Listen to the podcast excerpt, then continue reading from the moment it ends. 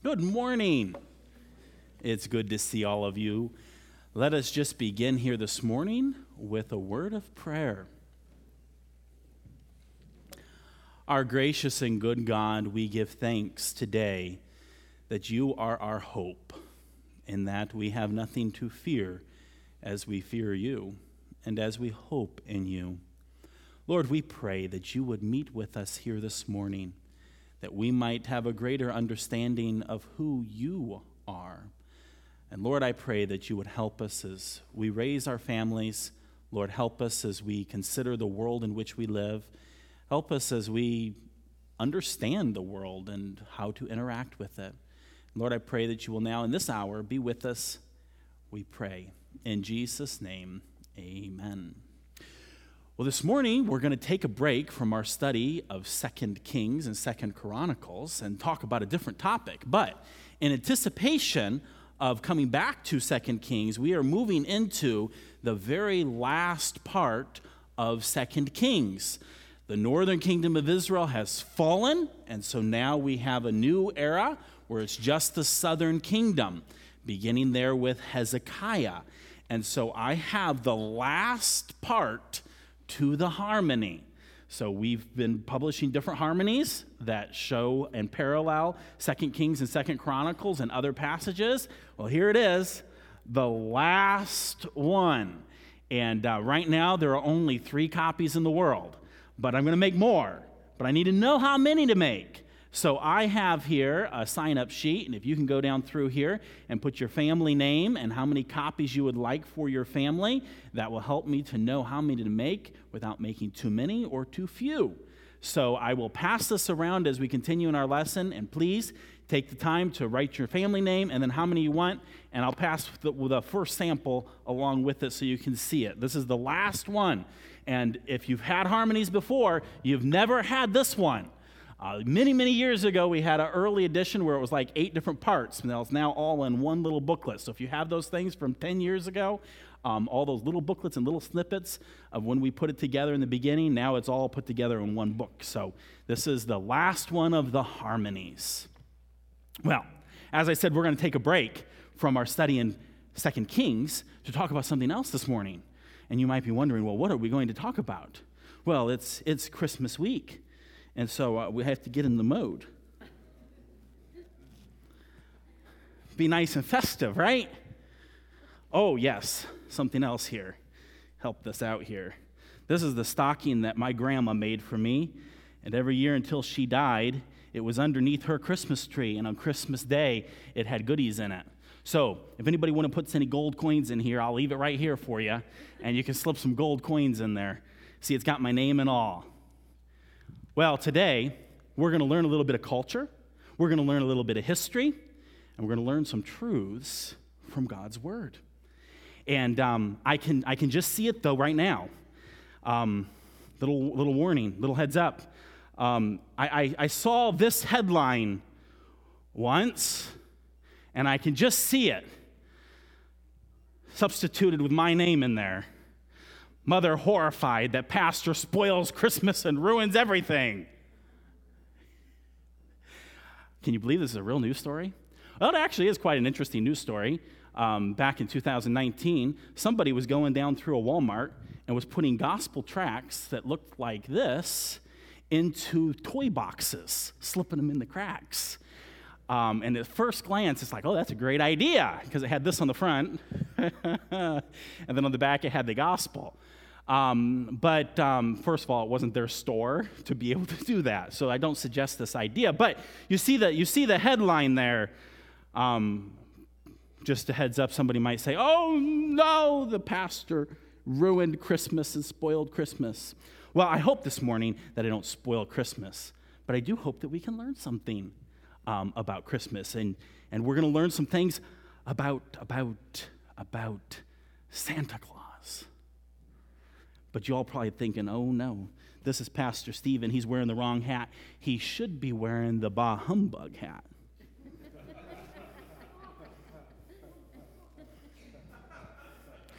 right? No, I'm not bah humbug.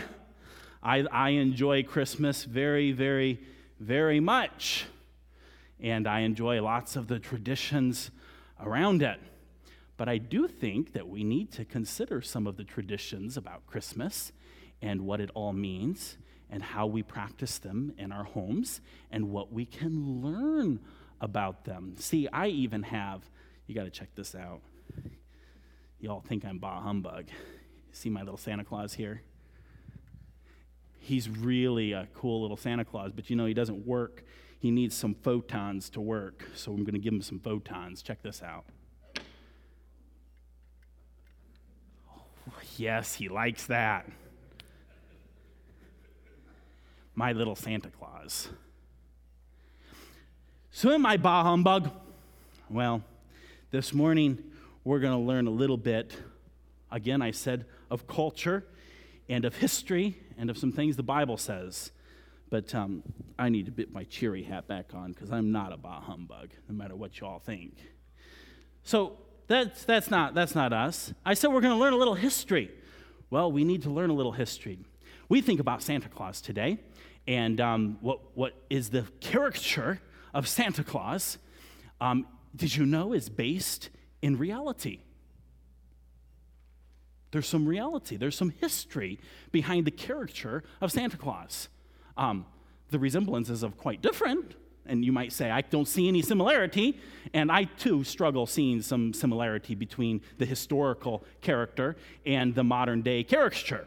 But we do have to acknowledge that there's a little bit of a history there.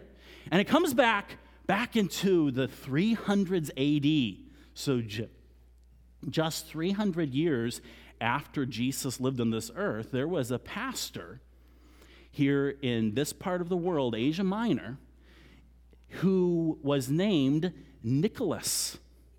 And Nicholas was a pastor in this region. Now, this very town and city that he lived in was a city that you might know. It was a town that the Apostle Paul actually had stopped in and proclaimed the gospel in this city. And time has gone by, and there is this man named Nicholas. Now, I'm going to give you a heads up and let you know. This is 300 AD, and there are a lot of details that are fuzzy about this guy. And it's really hard, really hard to say anything super authoritative about Nicholas. Part of the reason for this is because things that are written about him weren't written for another 200 years. And so a lot of the history about him and the legends of him had passed from time to time and they were oral traditions. And then finally, some people decided to write them down. Well, you ever played the telephone game? You ever played the telephone game? Well, what happens as the telephone game goes along? It changes. The story changes. And that's kind of what happened with the history of Nicholas. And little pieces of details um, were, were interesting, but they could be more interesting. So people told them more interesting. And guess what? Fictitiously interesting. And then more interesting and more interesting and more interesting. Until now, you can go back and you'll find stories about Saint Nicholas that are just extremely, uh, just incredible. And so it's very hard to know what is historical fact and what is legend or myth, which has reached its ultimate climax, I think, here in this modern time as we have Santa Claus living at the North Pole. I mean, it's really gotten telephone game into extremes. And um, even though way back in, in, the, in the 500s AD, that had already started to happen with the real historical person. It is believed that he really did exist, and there are some things that we believe did actually happen.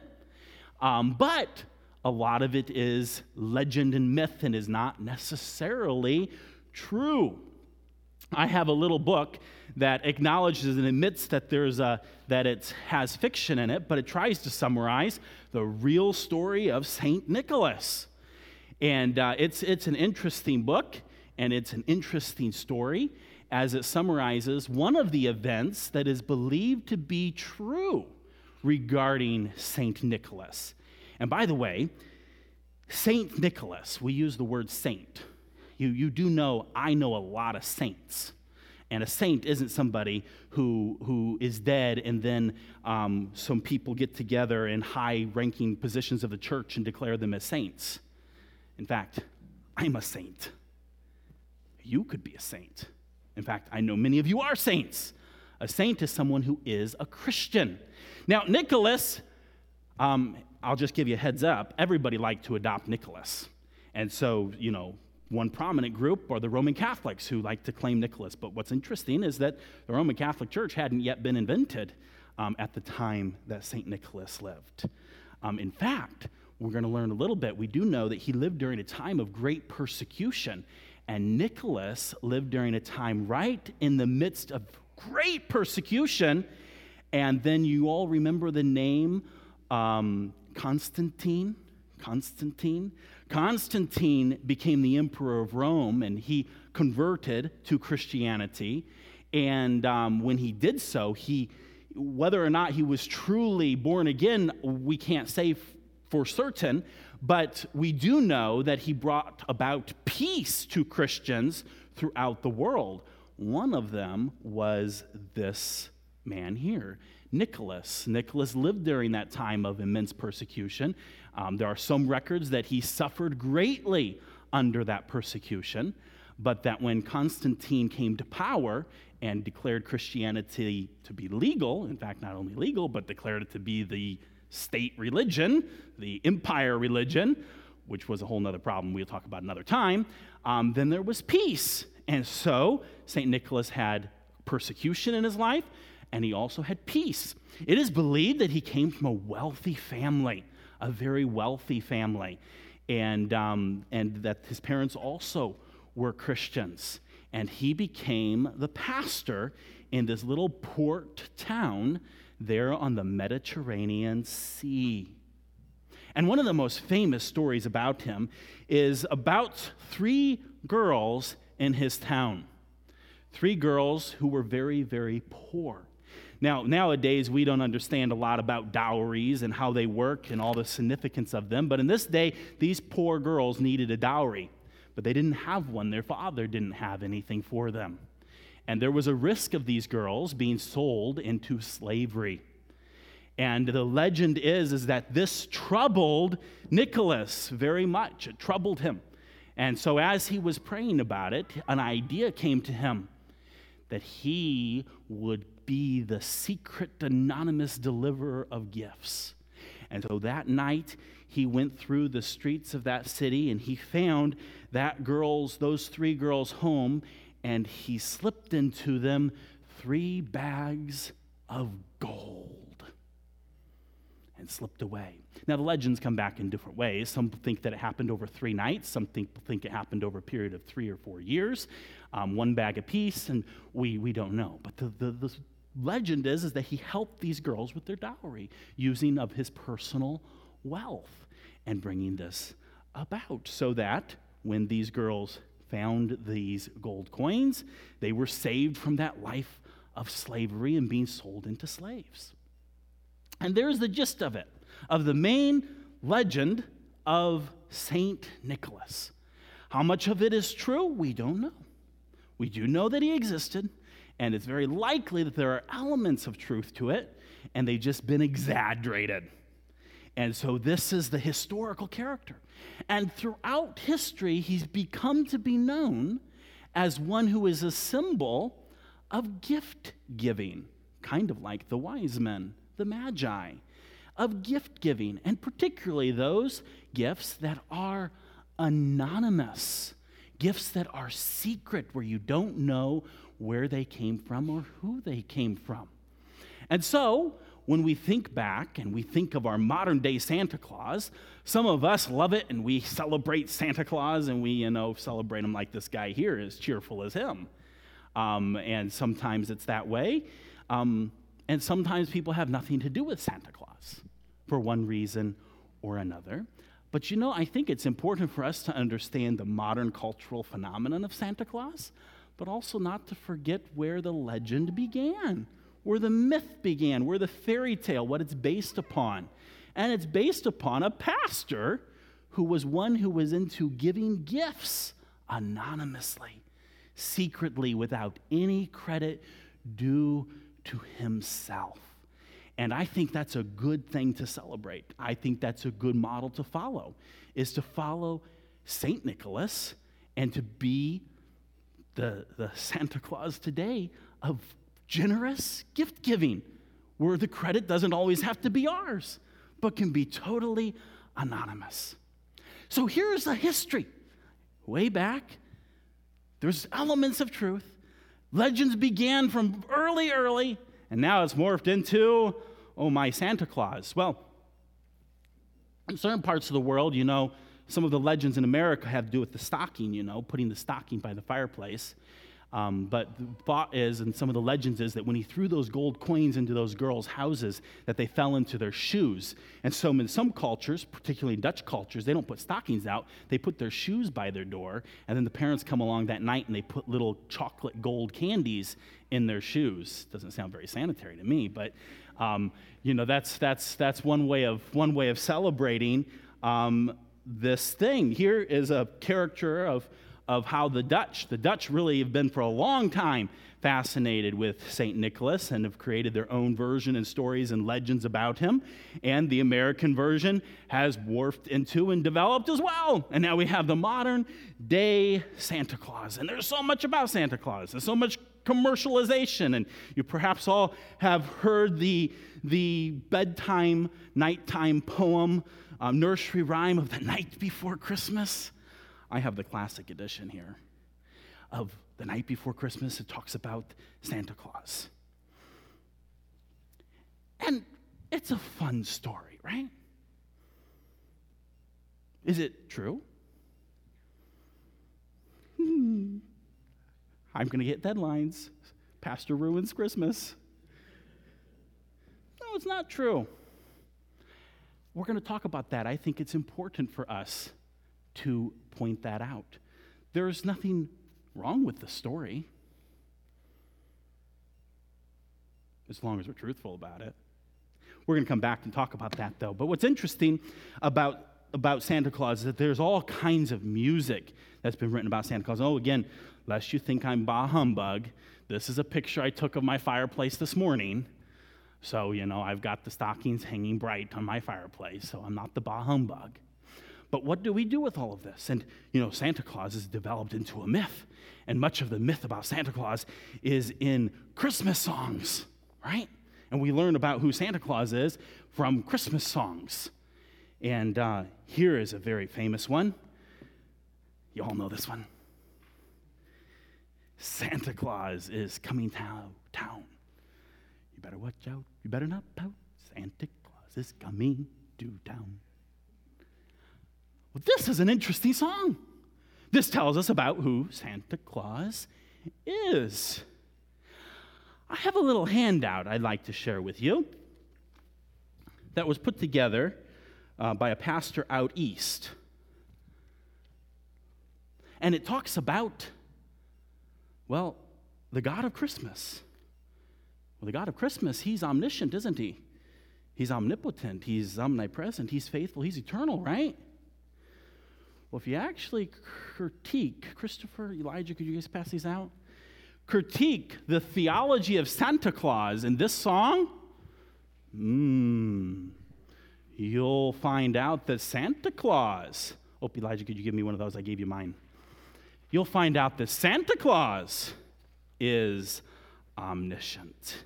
He knows See, omniscient means all knowing. He knows if you've been bad or good, even more than your parents do. So you better watch out. He knows, he's all knowing. He's omnipotent. I come on. We talk about how Santa could deliver all the gifts in one night worldwide, every chimney. It's scientifically impossible. But Santa can do it. Why? Because he's all powerful, right? He's omnipresent. That must be how he's able to do it. He's everywhere at the same time, both to be able to see if you're good or bad and to see whether or not, and to know whether or not you're good, or to even be able to deliver all of those Christmas presents. And there's a few other things here, but this morning I don't want to preach about Santa Claus. But here is one caution I give to you and why I want to share this paper with you is that as much as we love the traditions and the stories, the culture, the legend of Santa Claus, and you may have your stockings at your house too, I think it's important how we t- treat Santa Claus. Here is why children are very much absorbing information. And let me be hypothetical for you for a few moments. And you may not agree with me, but hear me out. Don't close close up because I'm I'm stepping on one of your favorites, favorite traditions or whatnot. Children are learning. And when we teach them about Santa Claus in this godlike structure, godlike perspective, like, you know, this song presents him as, and time goes by and we treat it as fact. And then at the same time, we're teaching them about the baby Jesus, who is also eternal, who is also omniscient, who also is omnipotent, omnipresent, faithful, true, eternal. And we yet teach one as fact and we teach another as fact. And oh, we become very much about believe. I, I, have, uh, I have this Christmas card here I, I got in the mail. And, um, and, and what does it say? Believe. Well, what's being implied? Believe that Santa Claus is real and true. So much of the legend of Santa Claus has become in modern time about believing. Now, that troubles me because the whole message of the Christmas history relating to the true God of Christmas comes back also to believe. Believe. Believe on the Lord Jesus Christ, and thou shalt be saved. That's why this troubles me. It troubles me. I, I, I, I, I'm wearing my Santa hat. I, I, have got my stocking, you know. I, I like the story, the legend of, of, of Santa Claus to a degree. Um, but yet, I, I, I, like it because I treat it as a legend. I treat it as just, just a story, as a fanciful thing. And we even treat it, and we have a little Santa hat in our house, and we joke about being the Santas. Who's going to be Santa? And sometimes being the Santa is the one who delivers the gifts. That's the one who's Santa, the deliverer of gifts. And um, but, but coming back and all the, all the legends and the stories, you know, surrounding like that song and, and other songs um, uh, about St. Nicholas. In fact, even you've, you've probably heard the here comes Santa Claus, here comes Santa Claus. You know, you can't go into the stores without hearing these songs. Well, I, I found the original music to it. Never, never, you know, you hear it in the songs, you get the chorus and so forth. But um, there's some interesting verses to this here. He doesn't care if you're rich or poor, for he loves you just the same. Santa knows that we're God's children. That makes everything right. Fill your hearts with Christmas cheer, because Santa Claus comes tonight. Or this verse was interesting. He'll come round when the chimes ring out, then it's Christmas morn again. Peace on earth will come to all if we just follow the light. This is interesting. Let's give thanks to the Lord above because Santa Claus comes tonight.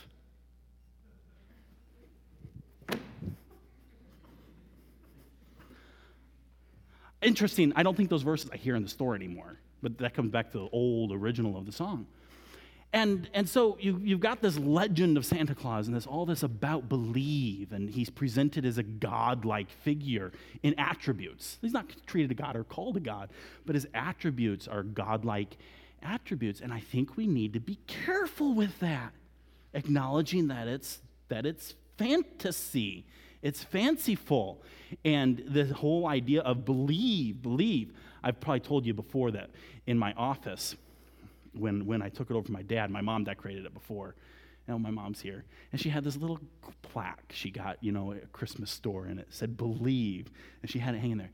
And always bugged me. It always bugged me this plaque said believe, and I told, took it down. I told her, until you modify this to say believe on the Lord Jesus Christ, it doesn't hang in my office. Because belief is more than just this idea of, of how sometimes it's defined, it's about believing in the reality of the true God. And so, one of my cautions regarding the whole aspect of Santa Claus is about this idea of believe, believe. And if you look on the inside of this card, um, believe, may the magic of Christmas bring you happiness to last through the year. Do you see again a message that's tied to the gospel? But yet the gospel's not there. What truly brings peace and joy in our lives is faith in the Lord Jesus Christ, resting, trusting in Him. It's unending, it passes understanding. And so we need to be careful about believing in a mythical figure who supposedly is one who can bring magic and peace and happiness to our lives. Several years ago, I used to work in um, e commerce and we sold stuff. And uh, we had a showroom and we had a home theater built into that showroom, you know, with state of the art projection and surround sound. And it was, it was just great. And I got the job at a Christmas retail party to be the demo guy in the theater. And the demo clip we used was from the movie The Polar Express. I'm tempted to ask for a raise of hands of how many of you have seen this, but I won't. Um, it's, uh, it's an interesting movie, and it's about a little boy who doesn't believe in Santa Claus anymore, and it's very disappointing to different people in his life. And the story centers around the idea of a bell, a Christmas bell, and if, if you ring the bell and you can hear the bell ringing, then you believe in Santa Claus. But if you can't hear the bells ring, then you're an unbeliever. Well, this little boy in this story, he is an unbeliever. And so when the Christmas bells ring, he can't hear them. And so one night he gets picked up by the Polar Express, a magical train that takes him to the North Pole. And he actually gets to see Santa Claus. Now, um, I am intrigued by this because if you look here on this, on this, and we zoom in here on this cover artwork, you see it. This holiday season, believe. And it's about believing in Santa Claus. Okay? I've debated about showing you a clip, but I think I want to show you a clip of this little boy who has ridden the Polar Express to the North Pole, and he's there and he's finally getting a glimpse of Santa Claus. Do we have audio up?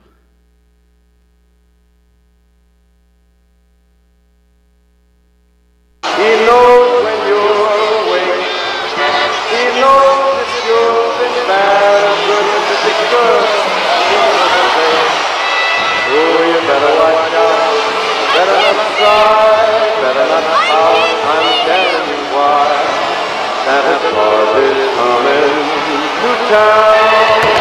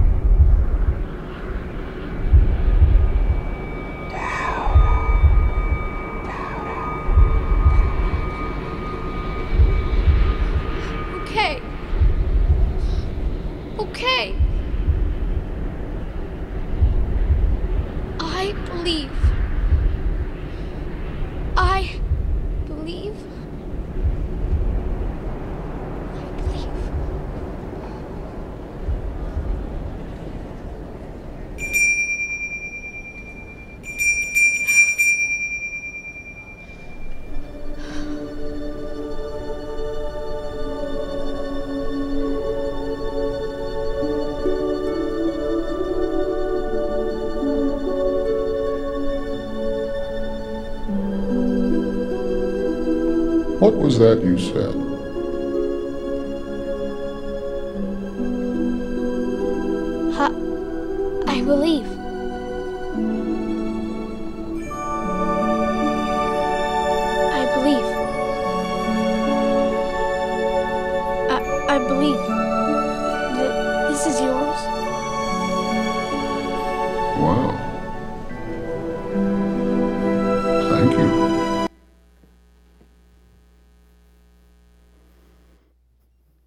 It's a great story. But tell me, is that what belief is according to the Bible? No. And that's why it troubles me.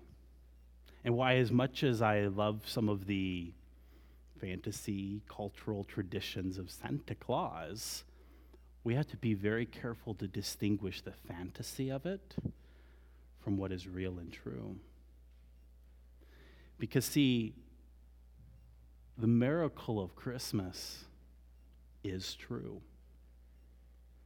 And it's not this, I believe, I believe, because I know it's not true, but I believe, is not what it is about. And that's not how true faith comes about. So when we think of Santa Claus and the whole tradition and everything about believe, believe in Santa Claus, I think we need to be careful of it because the miracle of Christmas is Jesus. And by the way, it is a miracle. And if you think about some of the events that surround his birth, it's unbelievable. But yet it's all true. It's all true.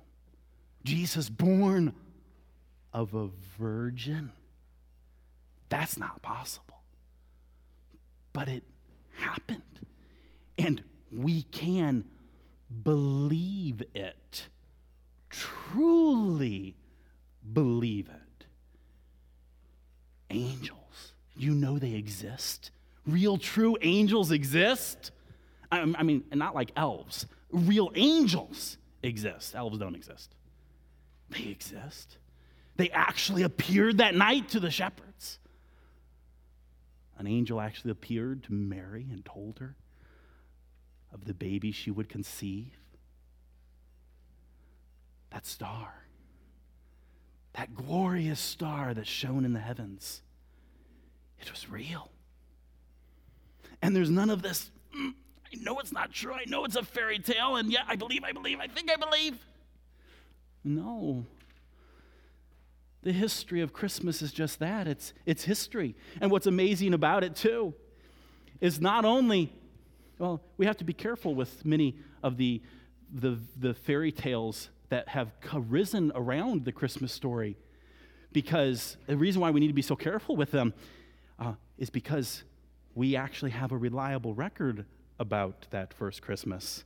We don't have that about St. Nicholas. I kind of wish we did. It'd be kind of neat to know actually really about the real guy and a reliable record. We don't have it. But, but, but on this event, this night, the birth of Jesus, it's not a myth. It's, it's not a legend that's been twisted and exaggerated through history. It's been recorded by the, the God himself who has inspired writers to record the history. And we today can open our Bibles and read the true account of Christmas. We have a reliable record to believe. Take your Bibles and turn with me to Romans. Romans chapter 10 teaches us a little bit about faith, about what it means to believe. So much of the messaging you might hear if you go into the stores or see the decorations is believe in the magic or the spirit of Christmas, believe in Santa Claus. This is how happiness, this is how magic of joy comes. No, no, no, actually, that's not true. The true hope, joy, and peace that comes comes only through that baby boy born in Bethlehem who grew up and lived a perfect and sinless life. And part of the part that's parallel to St. Nicholas, and even somewhat to the modern day Santa Claus, is the idea of gift giving. On this day was the greatest gift given. For God so loved the world that he gave his only begotten Son. Next Sunday morning, in the morning service, I'm going to do a chalk talk, and the theme of the chalk talk is just on that verse, John 3 16.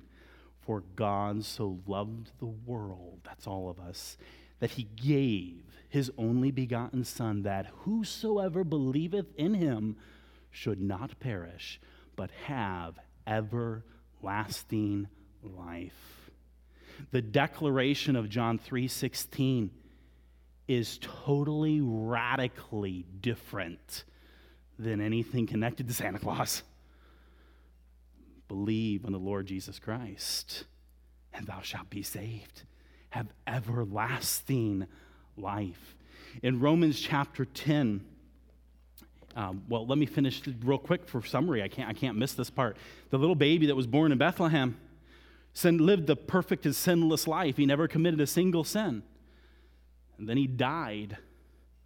But he didn't just die because people hated him, he died as a sacrifice so that our sins could be washed away through his blood. He died on the cross, shedding his blood so that your sins, my sins, the sins of the whole world could be forgiven. And what happened three days later? Another miracle. He rose again. He, the Prince of Life, took life again. And he rose from the dead. And he still lives today. And uh, the little song, Santa Claus is Coming to Town, is a little bit of a twisting takeoff of the fact that Jesus also, I shouldn't say also, Jesus truly has promised to come again. And that's not just something of, oh, I believe, I believe, I believe. It is, I can believe. He is coming again, just as he was born in Bethlehem. That's faith. So, faith, where does it come from? Look here in Romans chapter 10, verse 9, it says that if thou shalt confess with thy mouth the Lord Jesus, and shalt believe in thine heart that God hath raised him, Jesus, from the dead, thou shalt be saved. For with the heart man believeth unto righteousness, and with the mouth confession is made unto salvation. Belief is important, confession is important. And you might say, well, that's what that little boy did. No, no, no. The main reason, and parents help me out with this and follow up with your children, that I hesitated in showing you that clip is I didn't want you to get a false idea of what it means to believe. That wasn't an illustration of what it means to believe. Here is where we find out what true belief is in this relation. For here, it tells us in um, verse 11 For the scripture saith, Whosoever believeth on him shall not be ashamed. Notice the word scripture. We have a reliable record that declares to us not only the history of Jesus, but also what he brings and what he's all about in hope. For there is no difference between the Jew and the Greek, for the same Lord is over all, is rich unto all that call upon him. We don't have time to preach John Romans chapter 10, but that's that's fascinating here. It doesn't you don't have to be some select Jew or of a particular race. No, it, it's it's all people, everywhere. He is rich unto all that call upon him. For whosoever shall call upon the name of the Lord shall be saved. Now look at verse 14. How then shall they call on him in whom they have not believed? You see, in order to call upon him, you have to believe on him. And how shall they believe in him of whom they have not heard? Moms and dads, are we teaching our children the true history of Jesus? That our children can hear of him, to believe on him, and to call upon him for salvation? And look at the end of verse 14. And how shall they hear without a preacher? I don't want to preach Santa Claus. I mean, my kids know about Santa Claus, right? And they know the silliness of the story. And, and it's a silly, fun story. But I don't preach Santa Claus. But I preach Jesus. Jesus is real and the hope of salvation. And I pray that my children will hear of him, that they will believe on him, and that they will call upon him and be truly saved and receive everlasting life. And how shall they preach except they be sent? As it is written, How beautiful are the feet of them that preach the gospel of peace and bring glad tidings of good things. Let's have beautiful feet. We hang our stockings. Are we the sharers of the gospel? Are we proclaiming Jesus, the true miracle of Christmas? So I exhort you do what you will to some degree with St. Nicholas or Santa Claus, but be careful and beware lest you confuse your children in what it means to believe and the difference between miraculous, true miraculous, and fantasy. Our children need to be taught from the very youngest of ages the difference. Because many trip and stumble over the scriptures because they view them as no different than the fanciful myths of Santa Claus. Let's not go down that path, but let us be preachers of the gospel, preachers of Jesus, preachers of the Word of God. For it tells us here in verse 16, but they have not all obeyed the gospel. There are some who do not obey the good news, the gospel. For Isaiah saith, Lord, who hath believed our report?